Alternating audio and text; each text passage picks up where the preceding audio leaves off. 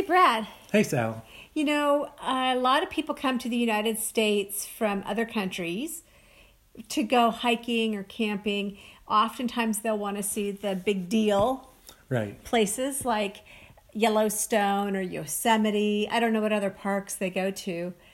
And I don't want things to get overcrowded, but I would suggest trekking to the Pacific Northwest. Yes, absolutely. I think that I've been to a lot of the the parks in the United States and I've done a lot of hiking and camping and honestly the Pacific Northwest nature areas are some of the most beautiful places I've ever seen. They really are. The um, the Oregon coast is actually has some fantastic stuff, and uh, I, you know, I we've kind of started at the north of Oregon and gone south, and we're two thirds of the way south, and now it's taking you know instead of a two hour drive, it's you know three and a half or four hours to get where we want to go. But the last place we went was Neskowin Beach, and what we wanted to see was the Neskowin Ancient Ghost Forest.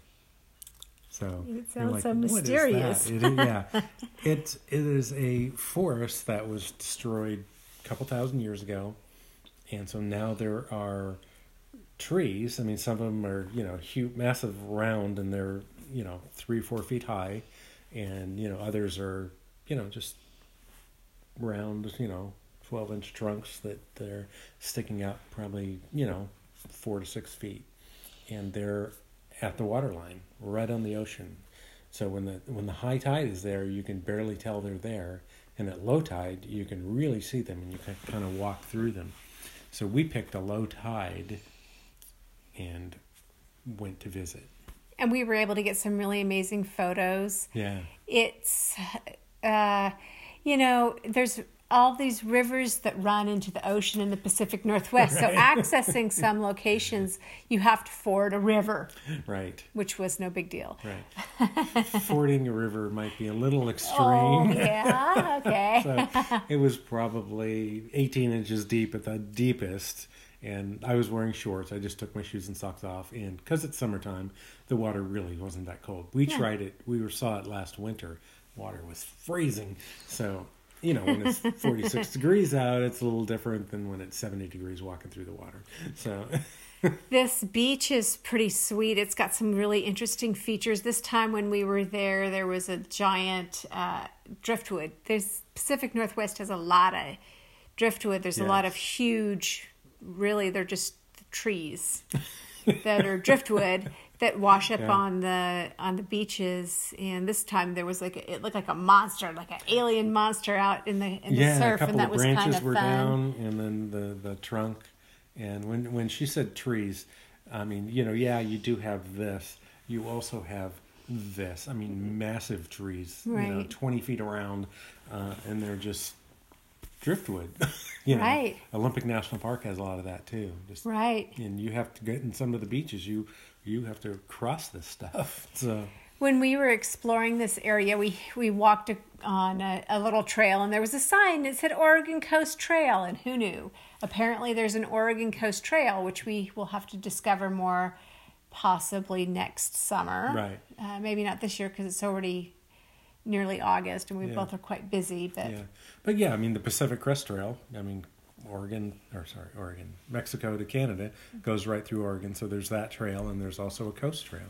Great. That Yeah. sounds really exciting. Yeah. eh, The uh, the campsites in Oregon and Washington State are the most Yeah. beautiful campsites you can imagine. Lots of big tall trees, tons of ferns, lots of shade, which is really nice. It's nice to have shade. They do a really good job uh, making the nature areas, we'll call them accessible. Yeah, The trails are well maintained. There's often bathrooms. Sometimes there's toilet paper. the, the excitement of having a bathroom with toilet paper. But you know, if you've been out in the wilderness a bit, having a bathroom at all Yeah. is a big deal. Having a bathroom with toilet paper is amazing. Um, so we spent at least an hour, probably probably closer to two, walking through the forest. I mean, you, you walk to the other end of the beach. It's at least a half a mile from the river to the hmm. end, and you know there's a sea stack sitting there, and then you have the mountain range coming down that kind of makes you. That's the end of the beach. There, you have to cross that mountain range to the next beach. But, and so we were, yeah, just walking through this, and it was early in the morning because that low tide was at six or seven a.m. I don't remember which, but so we wanted to get out there early, and it was it was amazing. A sea stack is like a giant rock. Right. That's right on the edge of the coast, or I guess it could be out there a bit, but it's Yeah. just a big rock that has a lot of the time they have trees. Oh yeah. In this instance, we were super lucky because there was a bald eagle. Right. Yeah. and you know which for people from other countries may not think too much about that but that's our national bird and they're very prevalent in the pacific northwest however we're from california and there's some but there's not so many Right. it's always a big treat to see them i think It is. Yeah, they are very pretty. You know, you got the white head flying, and uh, so yeah, it was Mm. They're really cool to see that. Yeah. Yeah, they're big. They're predators. I mean, yeah they will, you know, go after small game and fish a lot is what they do. Yeah salmon is their number one food Yeah. source so that's very exciting what else did we do when we were out there we stayed in lincoln, City. Yeah, that's right. It's because it's uh, Neskowin is just north of Lincoln City and south of Pacific City, and Lincoln City is much bigger, so it's, it was easier to find a place to stay there. summers are spendy. We were able to get a good value on our yeah. room because we stayed at a casino, Right. which is not our normal thing. Yeah, and uh, not really recommended. I mean, they they pack you in. It's a very small room, Yeah. um, but it was cheap. You know, instead of spending two hundred bucks a night, I think we spent eighty, hundred. Okay, so maybe 120. yeah, if you can go through the week, it's much cheaper. It's half the price. But on the weekends, because that's where people go out, and uh, Yeah. it was more expensive. And what else did we do that weekend? We saw a lot of stuff. We were super busy. I guess we just kept driving south, We went on the highway. We went to Devil's Churn, which because it wasn't stormy, wasn't churning so much. We saw Thor's Well, which was really cool. There's uh, there was a blowhole that wasn't quite blowing. Again, when it's stormy, it it blows up, and then Thor's Well, um, it's ten feet across, and the, you know the water sinks down, you know 10, 12 feet, and then the wave crashes and it it comes flowing over the sides. Uh, again, when it's stormy, it'll come shooting out of there. But it was it's really cool when the water subsides. It's like, I mean, icicles of just water running down through the mussels. So that was really cool to see. There's a lighthouse out there that we visited. We hiked up a little hike off of one of the beaches to see. Heceta Head Lighthouse. There's a Hector Head. there's a um, bed and breakfast there, Right? Yeah. and a gift shop. The gift shop had a lot of cute stuff. Yeah. It's pretty affordable. And it's a nice. Yeah, it was what a half a mile out walk out to the lighthouse. So very easy hike. Yeah. And we saw some really cool bridges. They've got some old steel bridges, a lot of old steel bridges throughout the Pacific Northwest that are really fun to drive over and really interesting to look at. Old timey. Newport had it. Yeah, just this. I mean, it was huge for one thing, but it. Yeah, it was definitely really cool. And you're looking over into a really large harbor. Newport's a pretty big city. It's you know as far as you have Lincoln City and then Newport's the next one south. So it was it was a really fun weekend. Now we drove out from the Portland area and we took a, you know, you can take a lot of back roads Right. To get to where you're going here. You don't always have to take highways. So that worked out really nice.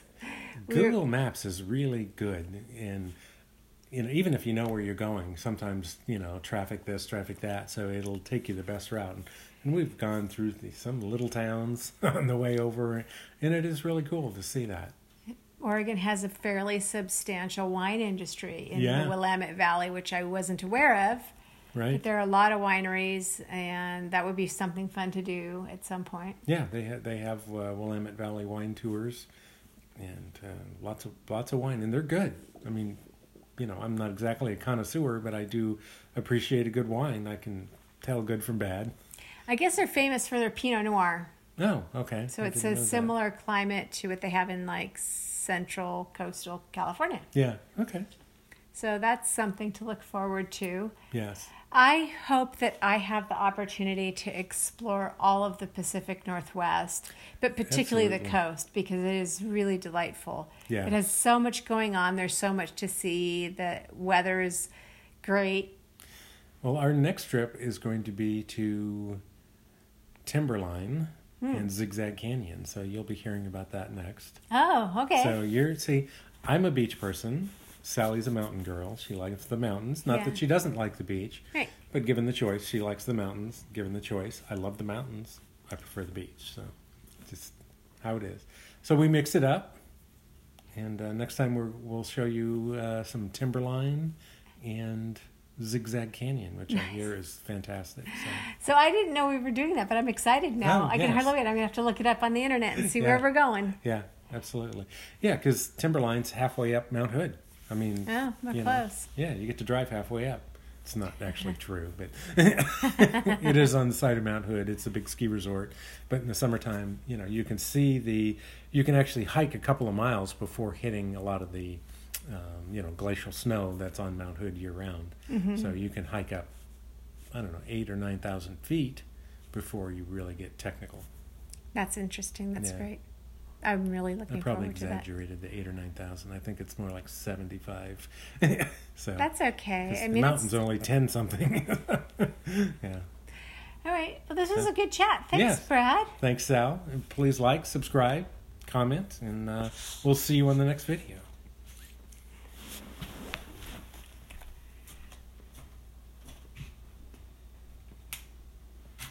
Thank you, darling.